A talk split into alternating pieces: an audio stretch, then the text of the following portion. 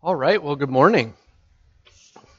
Good to see you all today, and uh, looking forward to covering this material on forgiveness. It's been a little bit since we've been talking about it because uh, we had some uh, a break for Holy Week, a little bit there, and then also as um, we got to hear the Uganda report last week. So, last time we talked about forgiveness was Palm Sunday, so the beginning of April, right? So, uh, good to be back. Um, it, it's interesting as I think through this material every every week. Um, there's kind of this strange experience where, on the one hand, it's very exciting, and I know it's really helpful and it's good things. On the other hand, there's this side of it that the good news is good news which intersects uh, often our deepest hurts. And so it's this interesting thing of like, this is really great and helpful. And also, it brings up and has the potential to bring up some of the most painful things we've ever experienced in our lives. And so, how to navigate that's always an interesting thing. Um, I've been thinking about that just in presenting this material, and a, a, few things just by way of disclaimer that I think could be helpful to know um, maybe of why I'm doing this. On the one hand, we want to make things concrete. Um, because if we just think abstractly, we may not really take it to heart very well. On the other hand, hey, welcome. It's great over here, isn't it? I know it's the best view. It's okay, and it's this is my good side. No, I, I don't, I don't know what my good side is, but thanks, Patty. Anyhow, okay, um, but but just so you can know this, um, on the one hand, I want to make things concrete. On the other hand, I want to be sensitive to the fact that in making things concrete, if, if I'm giving example upon example, especially of areas of significant hurt, um, those things can send us in places we may not need to go this morning. And so I'm probably going to hold back on constantly giving examples of really difficult situations of forgiveness. But you can bear those in mind as we talk about it. Um, but I'm not throwing them out there just because of what that can do to our own internal state as we go there. The, but the danger of that is if we sit here and we think about forgiveness just in terms of like one little thing that someone did to you, and you're kind of like, well, what's the big deal? and so uh, if you find yourself there of like, why are you making such a big deal about this? I would encourage you to think about significant weighty hurts that either you've experienced or you know other people have experienced. That's kind of the lens in which we're thinking through this. And if you have trouble thinking of that, you can talk to me afterwards and I can give you categories. But I don't want to just be throwing them out willy nilly. Does that make sense? So I don't know if the, all that's helpful or not, but I just want to let you into the way I'm thinking about these things um, a little bit, just so you can process what's happening. So um, but I'm really looking forward to today's material. I think these things are really helpful, and we're going to put some pieces together about forgiveness that maybe have been floating around for you a little bit, and you've been wondering where we're going. I think today might make it a little bit more um, concrete and clarifying as we start to dial in on what it looks like to extend forgiveness. So, with that said, why don't I pray, and then we'll um, begin to work through our handout. Our Father in heaven, we thank you for this opportunity. It's amazing that we can gather together as brothers and sisters in Christ of all ages and backgrounds and experiences, and we can come together around your word, which perfectly meets us with all that we need to hear, uh, with what we need to know about you and your love for us, with what we need to know about what it means to walk wisely in our relationships with others. We confess that it's a, a humbling and daunting task to um, think about talking about these things in broader than just one on one conversation. And so I ask for your help. I ask for your help as we listen, that you would help us to hear um, with hearts of faith, and that your Spirit would help us to better understand your word. I ask for help as I speak, that what I say wouldn't be distracting, um, but that it would be edifying and that it would build up. And uh, so we know this is a supernatural work, and we ask that your Spirit would help us in it. In Jesus' name, amen. Okay, so uh, just by way of review, a little bit of where we've been. This is week four in our class, and so Um, Ryan began by spending two weeks talking about some definitions and some misunderstandings that we can bring to the table with forgiveness. Um, and so I, I, think those were really helpful things to lay out.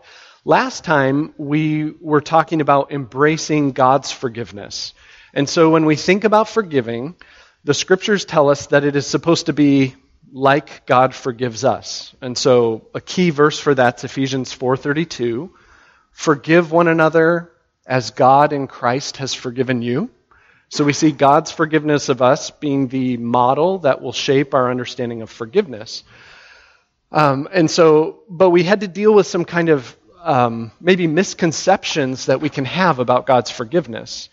Sometimes we think that God's forgiveness is unconditional. And um, we spent time last time looking at that, that as we look at Scripture and what it says about receiving God's, in particular, His justifying forgiveness, like coming to faith in Christ, that there's a condition to that, right? The condition is repentance, repentance and faith. Um, God isn't freely forgiving people who want nothing to do with Him and are not turning him, from their sin and looking in faith to Christ. That would be unconditional forgiveness, right?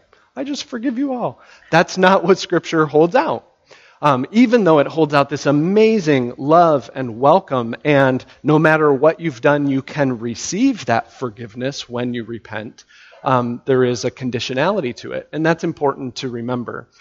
Um, so we talked about that a little bit.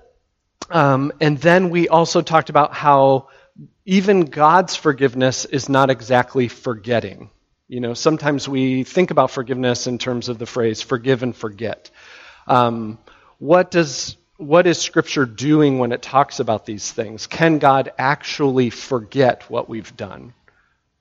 No, an all knowing God doesn't erase that from his knowledge. There's all kinds of, we could spend a lot of time talking about how that works, but I, I think just kind of bottom line is an all knowing God doesn't forget or not know things.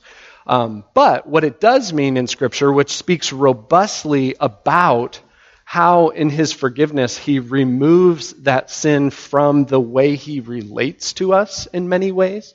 Um, that that's what's often going on there. Um, forgiveness being a way of relating to someone. Um, relating to the offender. So, as far as the east is from the west, he removes our transgressions from us. Um, Psalm 103:12. Isaiah speaks of God casting all the prophet's sins behind his back. Isaiah 38, 17. Those are helpful pictures. Um, not forgetting that thing, but changing how he relates to us in the midst of it through the lens of forgiveness. And that's helpful for us to realize because if our forgiving is like God's forgiveness, um, there are similarities to it. If we're called to forgive as God forgives, there's an aspect in which we will seek to not have what happened at the forefront of our minds. But we won't be able to forget as completely as God forgets many times. Um, just the embodied experience we have of something happening to us, um, many times that's not going to be erased from our minds or even our embodied consciousness. But what is forgiveness? It's, it's an agreement to continue to relate to the person in light of having forgiven them. And that's what God does, and that's what we can do as well. Okay, so so that's where we went last week, and, and you can review some of that, and we can flesh out more of that. Um, I think, and then this week we'll start to talk about what does that look like as we do this for one another. We're gonna we're gonna get that get there more concretely. Um, but one last part at the beginning of your handout, you'll notice last time we didn't get to point three. Um, and so it's, it's kind of continuing these um, ways of thinking about forgiveness, especially receiving God's forgiveness. And it's, you know, it's not unconditional, it's not forgetting. And then point three was, what about forgiving ourselves? What about forgiving ourselves? And so um, we're going to pick up there and then just so you know, like if you look inside your handout, points two and three then kind of shift into talking about how do we forgive each other. Um, but we're still talking a little bit about broader forgiveness ideas here with point one. When you hear the phrase, I just need to forgive myself, how do you feel about that phrase? What, well, I can ask it two ways. I, am very comfortable with saying, How do you feel about that? Some people like it phrased this way What do you think about that? So, whichever you prefer. Uh, good, bad, thumbs up, thumbs down. Um, it can elicit different reactions, right? Um, it's something that we hear all the time as maybe you watch shows or listen to people talk. Um, some of us may think that phrase is okay, um, understand what it's getting at. Others may think it's just a pop psychology phrase that's alien to Scripture.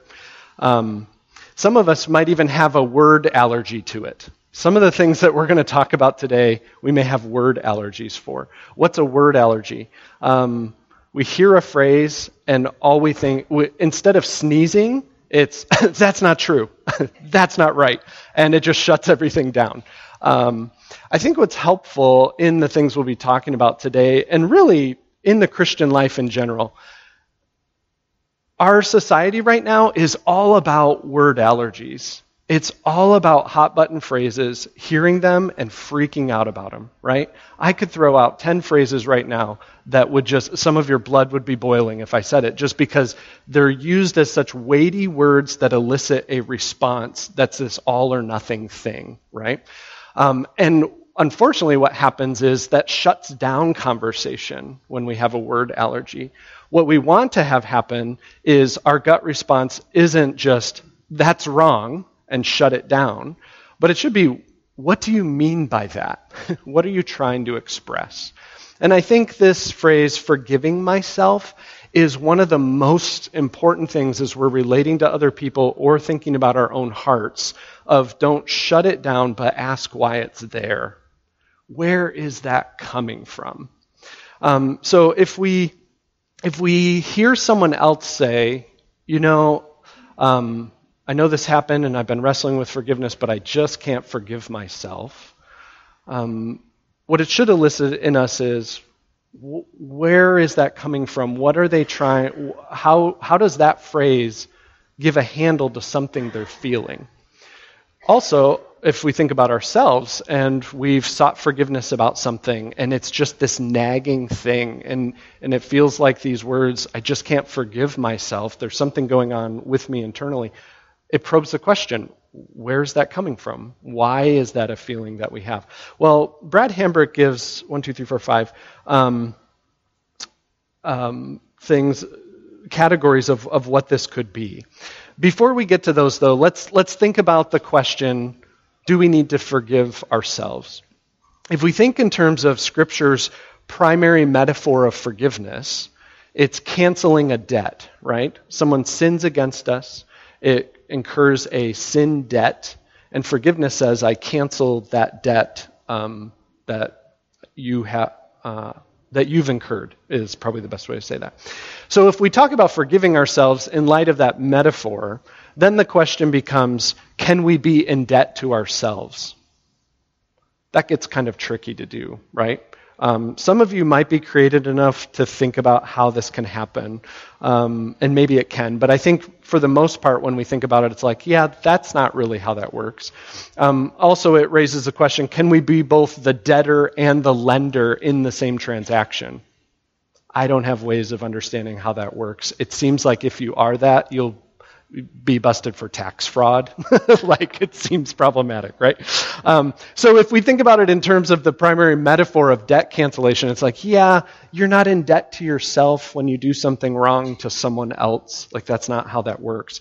Um, so that's one way of thinking about it. The the other thing that I think is helpful just to say outright is, if we search the scriptures, they never speak of actually forgiving ourselves. We're never called to grant forgiveness to ourselves. And so that's why when we hear the phrase, I just can't forgive myself, um, it's good and right to realize, yeah, I don't think that's the scriptural handle we're looking for. I don't think that's the right category that's going to address what you're feeling. But then from that, we say, well, what categories are you wrestling with? Why is this feeling there of needing to forgive yourself? Um, and so what we're looking for in a situation like this is what categories most apply. I want to move through these relatively quickly so we can get to the heart of what we're talking about, but here are some possibilities. It could be because your repentance is ambiguous, Maybe you never clearly repented or the other person. So, in everything I'm saying, think it could be you if you're feeling this way or the other person if they're expressing this. Um, they're hoping to feel emotional relief from just feeling bad enough for long enough, but never specifically articulated what wrong was done and sought forgiveness for that. That could be a reason someone says, I just can't forgive myself. And so the remedy for that feeling is real, specific repentance about the sins that happened. Another uh, reason a person could feel that they just need to forgive themselves is they're in a penance mindset. Um, it's similar to the to what we just talked about about ambiguous repentance, but penance is more active than ambiguous. Um, it's realizing that what we did was really bad, and then trying to do a lot to make it better. But the problem with it is how much penance is ever enough to make the feelings of needing to be, be forgiven um, go away. And so the remedy for this penance mindset is to realize that Jesus did enough to make things right because we could never do enough to actually make things right. That's part of what seeking forgiveness is actually acknowledging is there's no way I can make this right. I did this wrong. Forgiveness is the only thing um, that can help. And so humbly accepting his gift of forgiveness with humility will help us with this internal feeling of not being forgiven. Um, sometimes we might feel like we need to forgive ourselves because we're mistaking consequences for punishment. Um, the consequences of our sin can make us feel regret, right? When we hurt someone by what we say or do, we often feel regret about having done that. The problem is, regret can feel a lot like guilt, right? It can feel a lot like guilt. Um, and so we need a, we feel like we need a remedy to the guilt when the forgiveness has taken care of the guilt part of it, right? But the regret part of it is still there as a feeling, uh, still there as an experience. And so part of this might just be expressing, I need to grieve the consequences of my sin. Um, it's not so much that I need that there needs to be some further level of forgiveness or I need to forgive myself. Some of this is just realizing when I did that thing, there were real consequences that came. I really hurt that person. I really changed the life trajectory of someone. Our, our family system is forever altered, maybe. Those are consequences of doing things in a human world. That forgiveness takes care of the guilt of that, but there's room for grief of what that change has wrought. Um, it's loss, it's to be lamented, right? And what, what happens as we process this grief, and I, I say process because it's a process. Like this isn't like, boom, done, now, now it's all okay, and I never think about that again. Um, but processing this grief eventually brings us to a place where we can embrace the life ahead despite the loss of what happened, right?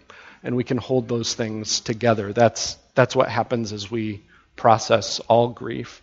And so it's important to realize that consequences in the realm of having been forgiven by God, and especially if we have the blessing of being forgiven by the other person, consequences are not a sign of God's ongoing anger that has all been settled at the cross, right? Guilt taken care of. But for regret, healthy grief can do what self forgiveness never will, right? It's not a self forgiveness problem, it's a grief over what I've done problem. Um, I know I'm just throwing these things out there, but they're just things to, to muse upon as we encounter this experience, and we could always talk further if, if you have specific questions about it. Another option is that it's butting up against our pride when we find ourselves saying, I just can't forgive myself. Um, and, and you'll often hear this expressed this way I know that God has forgiven me, but I just can't forgive myself. And what that can be, it's not always, but it can be a form of pride. It can be a refusal to give God the last word. it can be saying, I know better than God how bad this sin was and what his capacity is to forgive. Um, and we're, we can wrestle with that. And so, what can be helpful is to realize that his word and his verdict is like the Supreme Court when it comes to forgiveness. It, it, renders all the lesser verdicts void, null and void, right? It's his word that matters most. And we submit humbly before his verdict about us and about what we have done. And so that can help us um, as, we, as we humbly believe what God says about us and what he says about our sin. It can help battle what can be a prideful expression of, I'm going to hold on to this because I know better than God about it. And then the last category, um, sometimes if, if we're finding ourselves saying, oh man, I just can't forgive myself, or we're talking to someone else who's struggled with something they've done and they're like, I, I just can't forgive myself, sometimes it's a covert way of saying we're still committing the same sin and we feel guilty about it. You know, so like an example that could come to mind is um, Sorry, just trying to carefully think through examples. But an example we could use is a struggle with pornography, right? And um, someone transgresses, in particular, against their spouse. They've been looking at pornography. They seek their spouse's forgiveness, and their spouse grants forgiveness. There's a rebuilding of trust. We'll be talking about what that looks like. But the person keeps saying, I just can't forgive myself about it.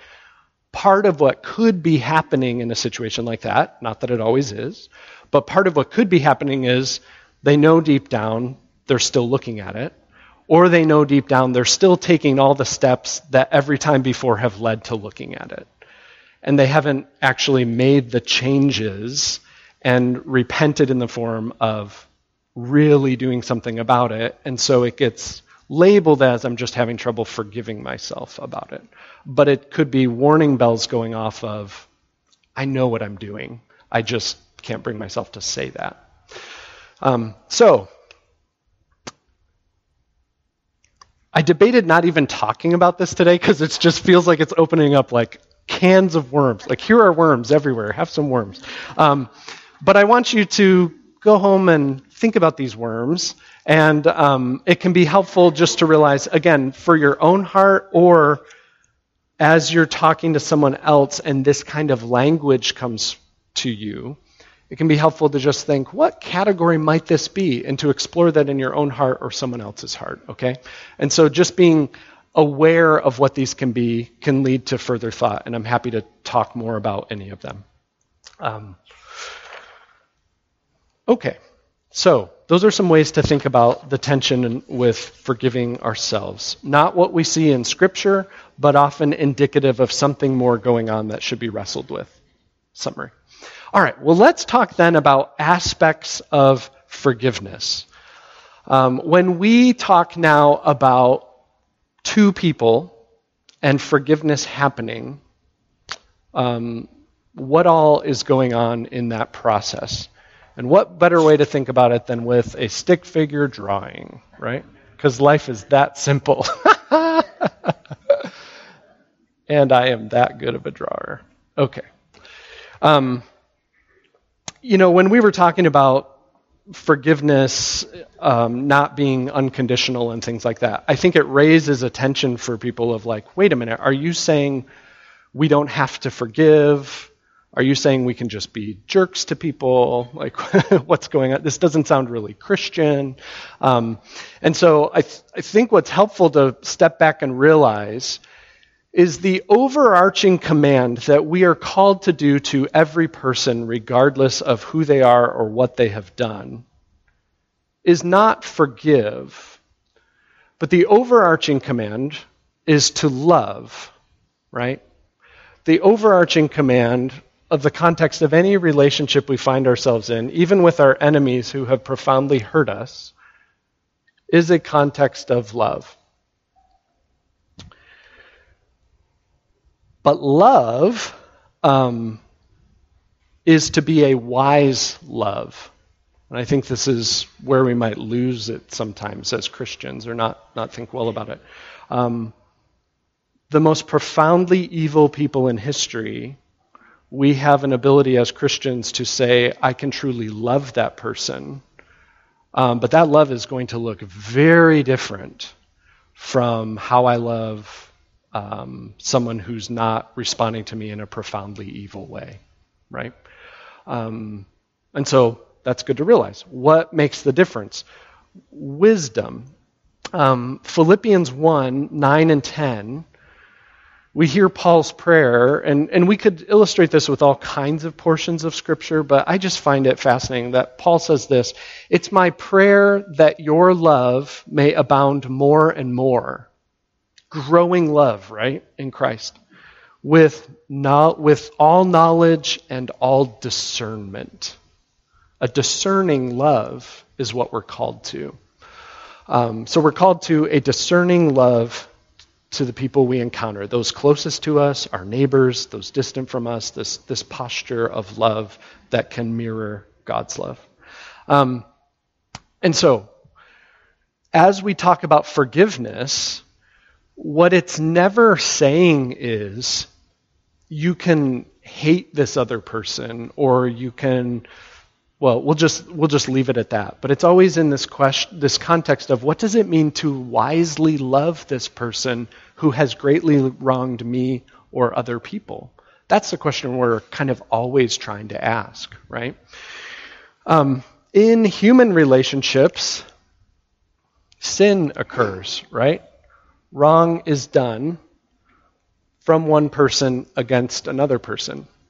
Now, we know a lot of times in our relationships, it, it's not even as simple as that. Like there may be a big wrong that's done this way and then little wrongs come back or maybe they're both big wrongs or whatever but just for the sake of talking about forgiveness let's let's talk about a situation where um, one person clearly does something that's wrong to another person says something profoundly hurtful lies um, takes advantage of all, all kinds of things that way um, when this occurs this is where the category of forgiveness comes in. It's the question of how do I wisely love someone who has wronged me?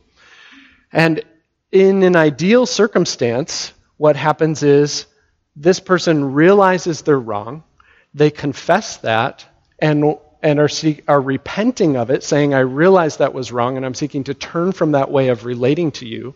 And they seek forgiveness. Will you forgive me? And then forgiveness is granted and what we talk about happening is that debt of that hurt being done is canceled. But the other dynamic in the whole thing is well, what about trust and what does, the re- what does it look like to wisely relate to this person who, even though I have canceled the debt of this sin, um, still need to relate wisely to them as I interact? And so um, there's an aspect of rebuilding trust and there's an aspect uh, which which I think is usually tied to reconciliation, which is speaking about what does this person to person interaction um, continue to look like. And so that's that's a process that takes place. Um, and so when we think about this in the simplest scenario, what we're describing here with the forgiving, the canceling of a debt like that, is what I and other people would call transactional transaction, or you could just call it transaction forgiveness. Um, notice that it takes um, two people to do that. It takes this person realizing their sin, confessing it, and repenting and seeking forgiveness, and it takes this person granting forgiveness and canceling that debt. Um, but what happens when this person um, isn't there in the whole process, isn't seeking your forgiveness, isn't repentant? Um, this this can look several different ways. It's not always clear why what's what's happening, right? It can take time for us to see this, but it can be as, as simple as just a hard-hearted refusal. That wasn't wrong.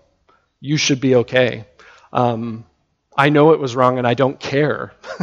the, these responses happen, right?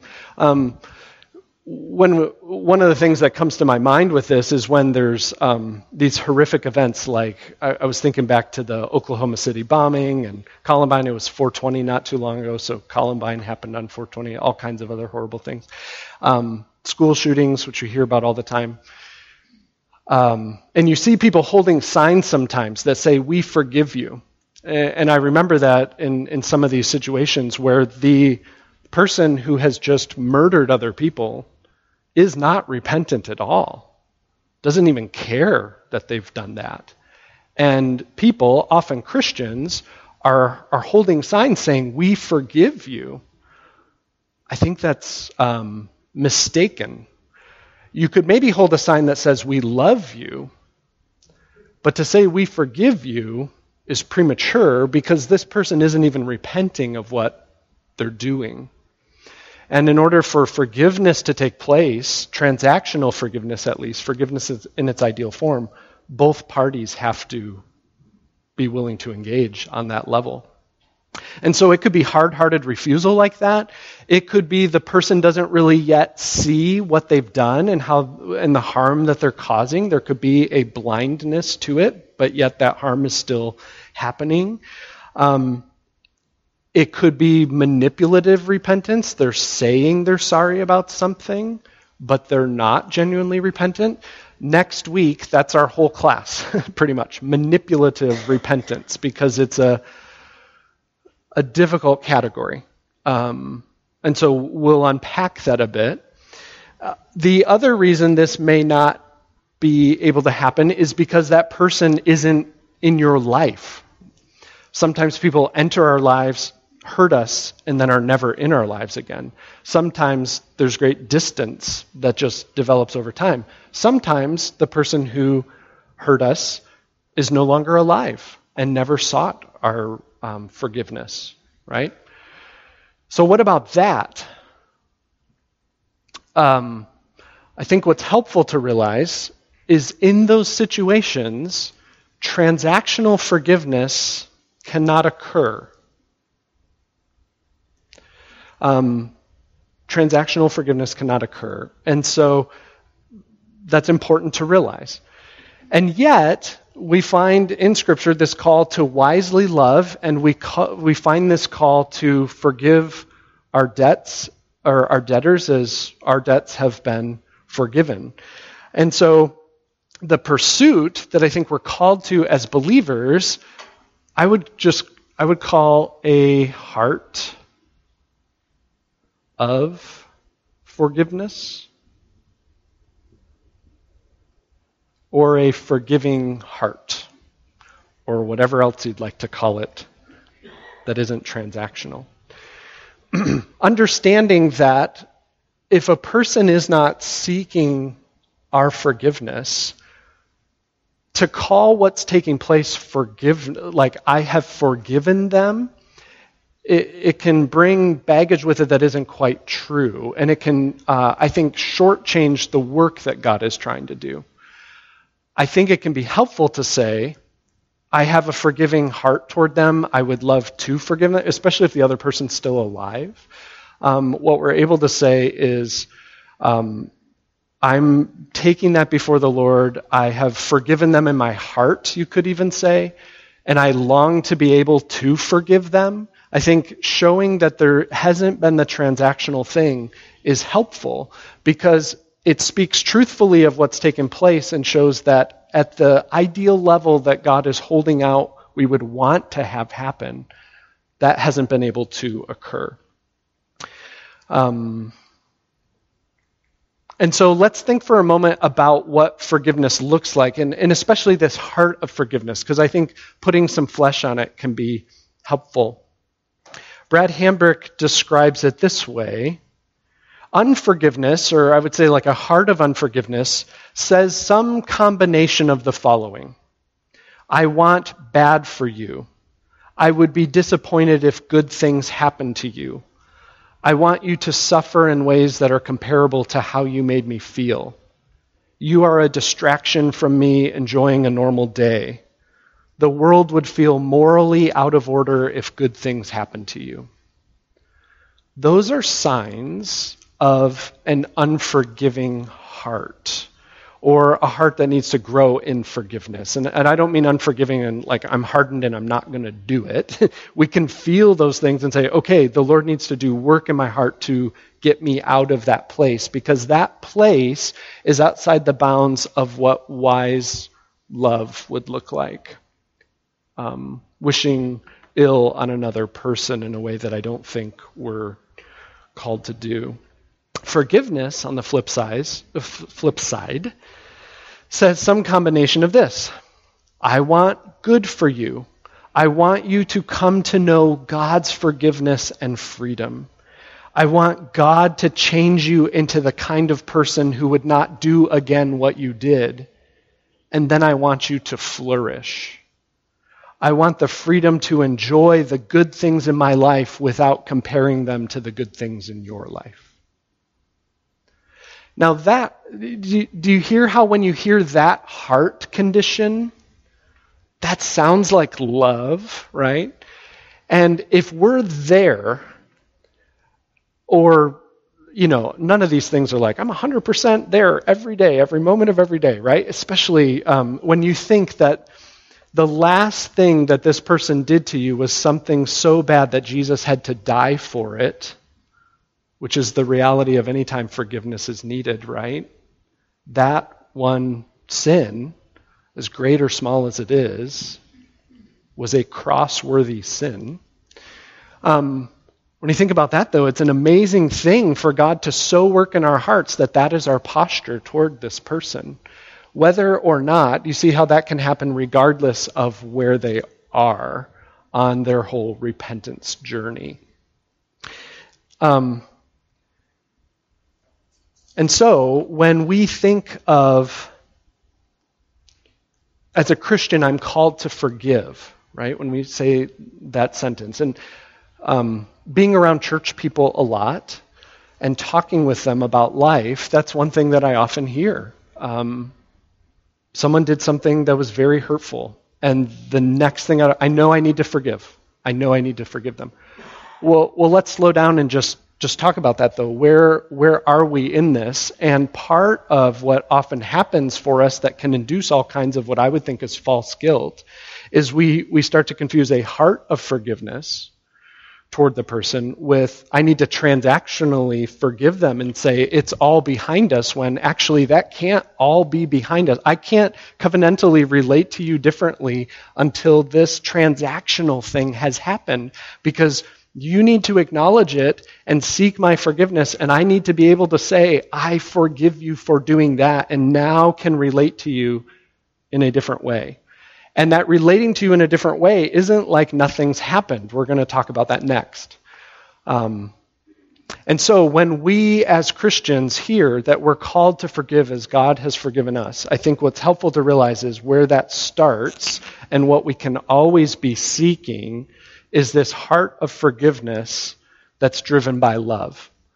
And we can pray and make steps toward that being able to one day be transactional forgiveness and being able to grant that to someone um, relationally. Um, uh, I am pondering if I should open it up for questions or should just keep going. So make a face that tells me what I should do, and I'll try and read it. I see hands in the air. Does that mean take questions. Okay. Caleb, we're going to use that microphone.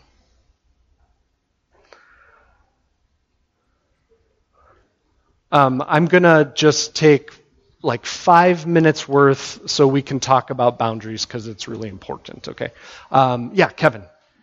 Um, sometimes the situation is the, the person that has hurt you doesn't feel like um, it was a real hurt. Yeah. And they may even feel justified in what they've done, and they also.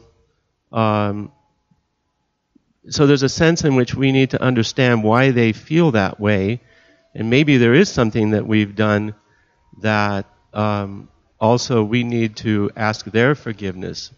So it's it, I think it seldom is one-sided. Often we have to um, examine ourselves in the process, but that all comes even before the idea of of um, forgiving one another.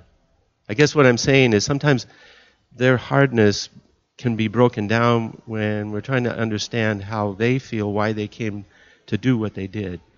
That's true. Yeah. Yes. Yeah, and so it's um, always good to examine our own hearts, our own actions in the whole situation. Often there are things that we have done, either in our response or what was provoking to it, that doesn't excuse the other person's sin, but are things we can seek forgiveness for. those can all be a part of this um, to, to wrestle through as well. Mark Stir. Yeah, just real quick, as uh, as you were talking about the non-transactional yeah. forgiveness. Yeah. A scripture came to mind that I just wanted to throw out there that I think captures what you're talking about, and that's uh, Proverbs 19:11. It says, "Good sense makes one slow to anger, and it is his glory to overlook an offense."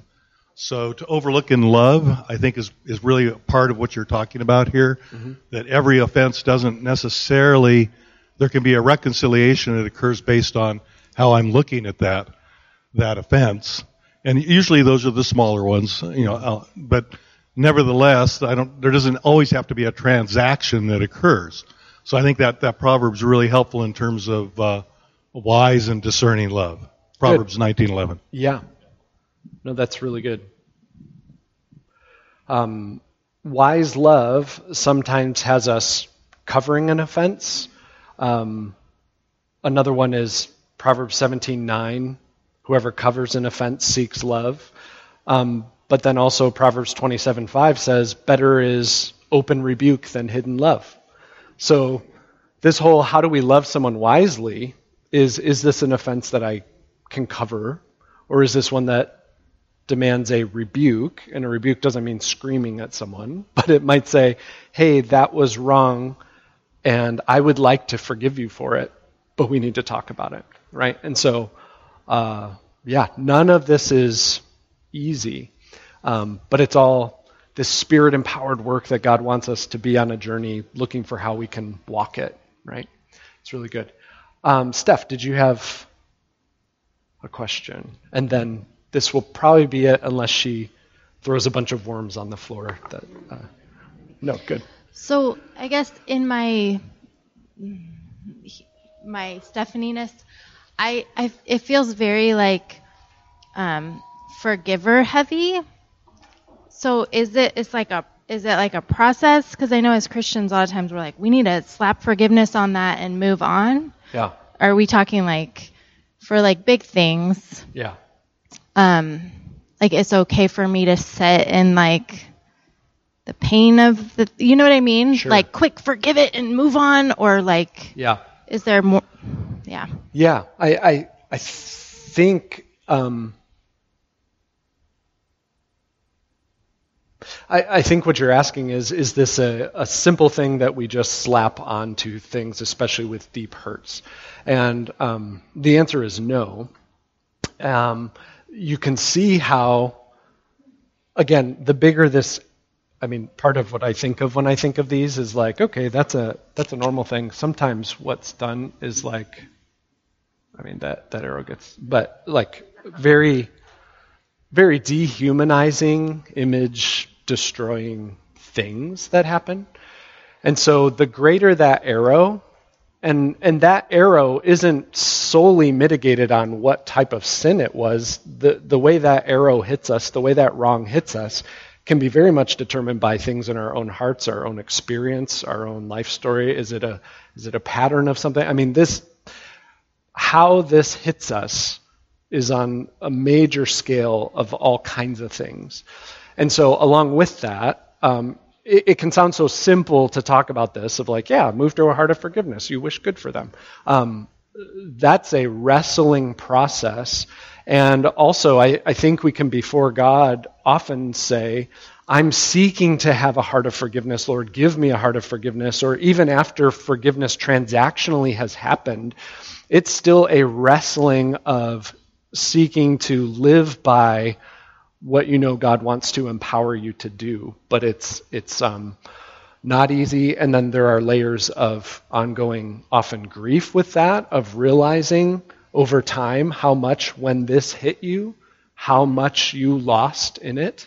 Not just the person who did it, but the person on the receiving end. And that's a whole process of grief and lament and all that. So everything about this is imperfect process journey, especially the larger um, the larger the effect it, it has on you. Thanks. That was helpful. Um, good. Okay, let's talk about forgiveness and boundaries. A nice, simple thing. Just that's facetious. Um, I'm going to leave this on here for now. Um, depending on your background or how you have heard things. Boundaries may be a loaded word for you, like Christians don't say that. Boundaries may be a great word of like, that book changed my life and I love it. Or it might be neutral. Why are you even, why do we care? Let's just talk about it. Um, so, some people use like find boundaries really helpful because it combats this idea that we may wrongly have that Christians should just be a doormat. That being a Christian just means like someone punches you, you stand up, you get punched again, like you just keep doing that, and that's the Christian thing. Um, um, others may push back against boundaries, think it's kind of a not Christian idea because Jesus crossed all kinds of boundaries and has a boundary crossing love. And so, if we're called to love, like how how are we erecting walls? Like, what's the deal with that? So, um, the word boundaries can have baggage. I, every word has baggage, I think. It just depends how much you've been exposed to its baggage or not. And again, like, like thinking about the word allergies um, that we may have with the phrase, I need to forgive myself, I think it's good to not have word allergies to this concept of boundaries and instead say, what is it seeking to convey? If you can find a better term for it that's helpful to you, then that's fine. Um, but I want to think about the idea of boundaries in this context of wise love. Um, wise love. Boundaries can be a helpful tool for wise love when there has been hurt in a relationship, right? How do you re engage with a person who has done this to you? Um, forgiveness deals with an aspect of this. It deals with the guilt aspect of it, of I am declaring you debt free in that sense. But that doesn't answer how do I then relate to you. And so, you know, you can think of kind of two extremes. One extreme is there's no boundary set up and everything goes back to the way it was. That can be very foolish. That can actually be a very unloving thing toward the offender, toward yourself, uh, toward your family or other potential victims or whatever. Um, so, in some situations, anyhow, that can be one way of thinking about it. The other extreme is we just erect walls everywhere that cut off relationships and seek to keep us from getting hurt. Both of those are unhelpful extremes about that.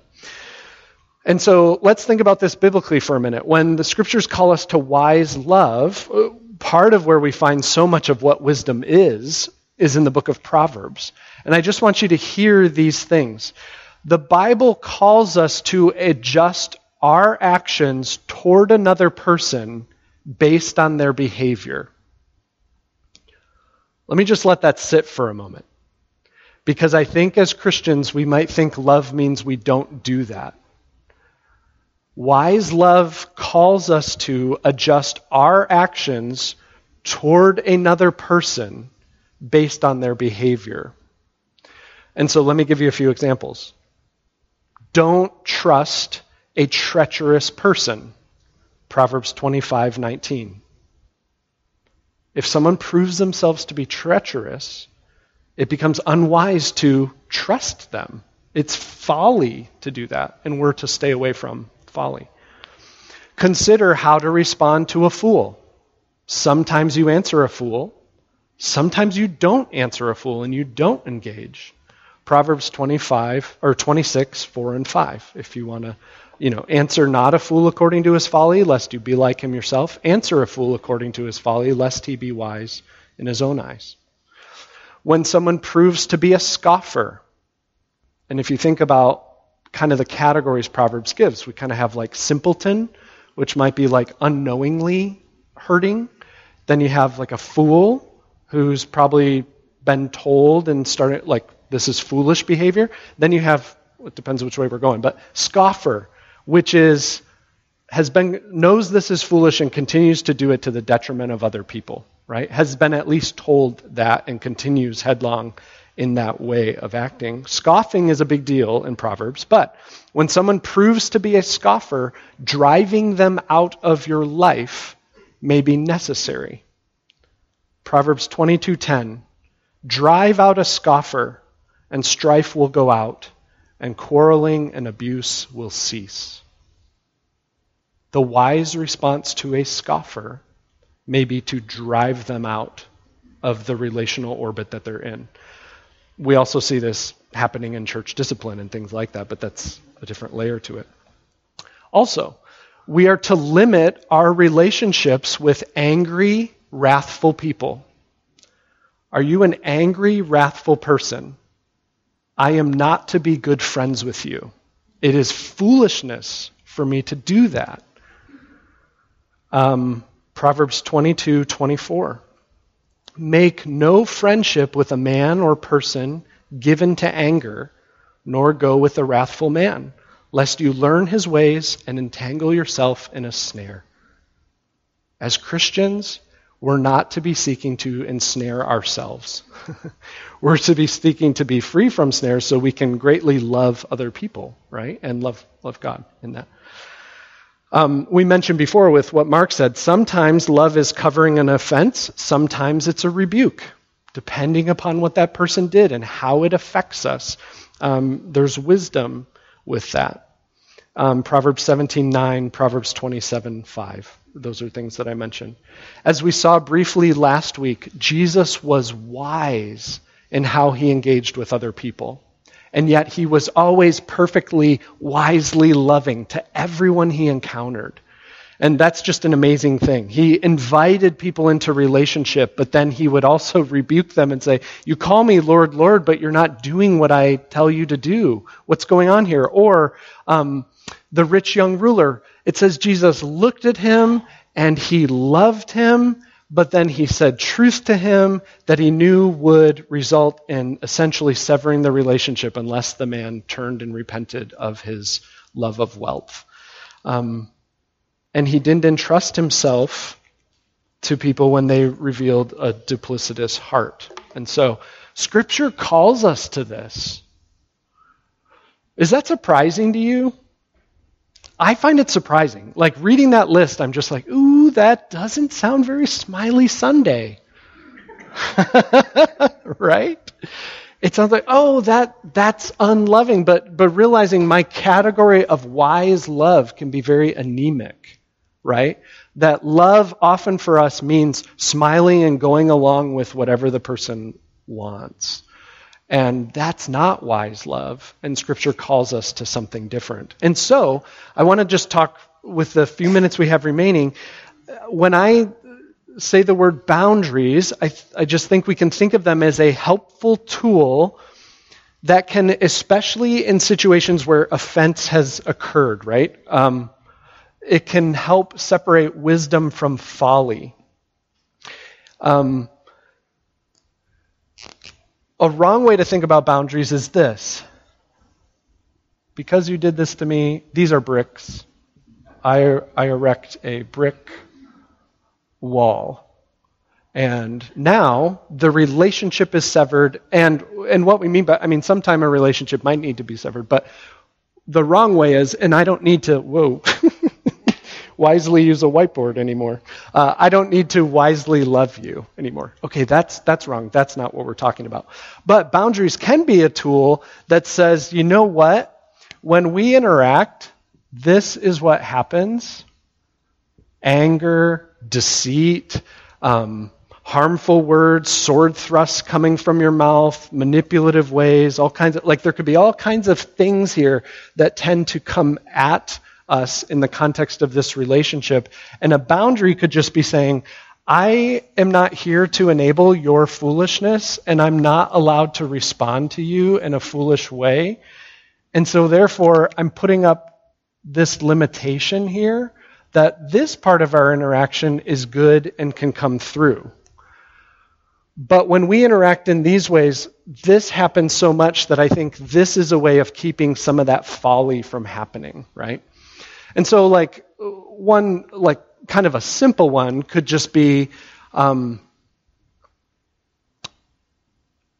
um, we're not going to engage about difficult topics after a certain time at night, right? When we do, I'm not in a good place, you're not in a good place. Let's just agree. See, it's not a severing relationship. Those things are important and we need to talk about those. But I've just realized it, it tends to be foolish when we do it this way. It could be I've realized in the context of our relationship, this is a hot button issue. And when we talk about it, um, I walk away sinned against. Maybe I sin as well. When we talk about this issue, we need to have someone else present. See how that's like a boundary, but what it is, is actually, it's not a keep away, it's an invitation to wise love. Here's a way we could wisely grow in loving each other by taking certain things off the table that continue to present themselves as folly abounds. Um, and so boundaries are an invitation to wise love. I want a relationship with you. I want it to grow. I want to rebuild trust so we can wisely love each other. Here are some ways that you can wisely love me and I can wisely love you. You know, not calling in the middle of the night unless it's an emergency. Write those things down and we'll talk about it tomorrow. Um, I'm not going to be giving you money right now until further steps are taken in how you use the money I give you. Um, I'm not going to engage about this without another person present. I'm not going to talk about these things via text because every time we do, it goes south. Um, those types of things can be invitations to wise love. Um, and what's, what these are helpful for is when trust has been broken because of what has transpired, right? And so it's, it's realizing that these situations are especially provoking for that type of hurt or sin to take place again. Um, we're not to be the foolish police the foolishness police, where we just go around being like, I think you're a fool. I think you're a fool. Um, because the reality of wisdom is um, it's really hard to tell if someone else is being foolish or not, right? Wisdom means that there's a, there's a lot of latitude and there's um, heart things and all kinds of stuff that sometimes our assessment from the outside isn't even that valid. So we're not just walking around being like, I need to stop you from doing what I think is foolish. No. That's not what we're called to. But, but the closer those things intersect to our lives, the more their foolishness is affecting us, or perhaps the people in our family, or the people in our church, or, you know, whatever your realm of oversight may be. Um, that's where we have to enforce saying, I can't just enable your foolishness and not do things to change that from continuing to happen. And that's what those proverbs are kind of talking about. And so the last thing I want to say about boundaries is um, the, they separate wisdom from folly. They're an invitation to wise love. And then also, boundaries aren't for everything. They're not a universal tool. Um, they're most useful in unsafe contexts where you're seeking to limit folly and sin happening. Um, as relationships move into more health and trusting intimacy, there's often less need for boundaries to happen. But they're especially helpful when we're rebuilding something where a lot of damage has occurred. And that's they're wise in that context. As we move into a more healthy relationship where trust has been rebuilt over time, then it more becomes responding to the other person's felt needs, and it's this back and forth of um, becoming aware of how to better love the person, compromising in that, this balanced give and take for preferences rather than having to set up boundaries to keep folly from taking place. So, so those are the things I was hoping to cover today that help to continue to give us tools as we think about relating to each other in wise love. And I just want to close with this. When we realize how complicated this is on a human level, it's amazing to think about how God is with us, isn't it? That his love toward us is always perfectly wise. And the huge difference when it comes to God's love toward us is He knows exactly what we've done. He knows where our hearts are. He knows exactly what we need. Where in all this stuff, this is because we don't know everything. And we have to respond on this, this creaturely human level to it. But when it comes to God, we always have the opportunity to avail ourselves of His perfect, wise, welcoming, unrelenting love toward us.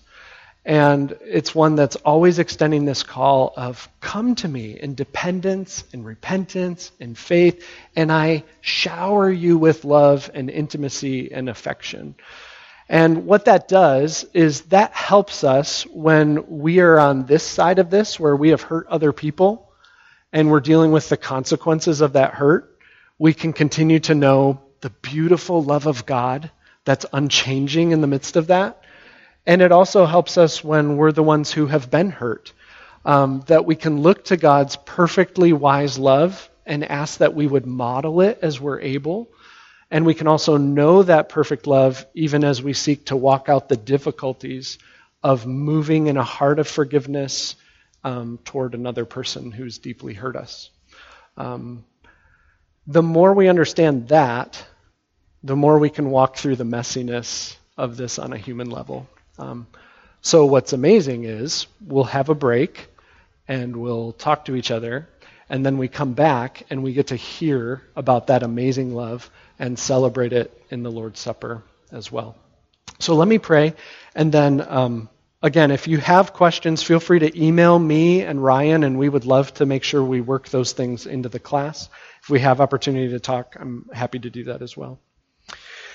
Father in heaven, we thank you for the forgiveness that you give us. It's an amazing thing to think that if we confess that you're faithful and just to forgive us of our sin and to cleanse us from all unrighteousness, and that one day we'll be people who never sin against you or anyone else again. How we long for that day. In the meantime, we thank you for this opportunity we have to forgive as you have forgiven us in Christ. We confess that it's complicated, our hearts um, are often weak. We need wisdom, and often we're impatient, and all kinds of things complicate this. And so we bring our needs and our cares and our hurts to you in dependence, asking that you would meet us, that you would bind up our wounds, that you would heal our brokenness, that you would fill us with your love, that you would give us the mind of Christ so that we can interact wisely with one another as as you interact with us. We ask this all in Jesus' name. Amen.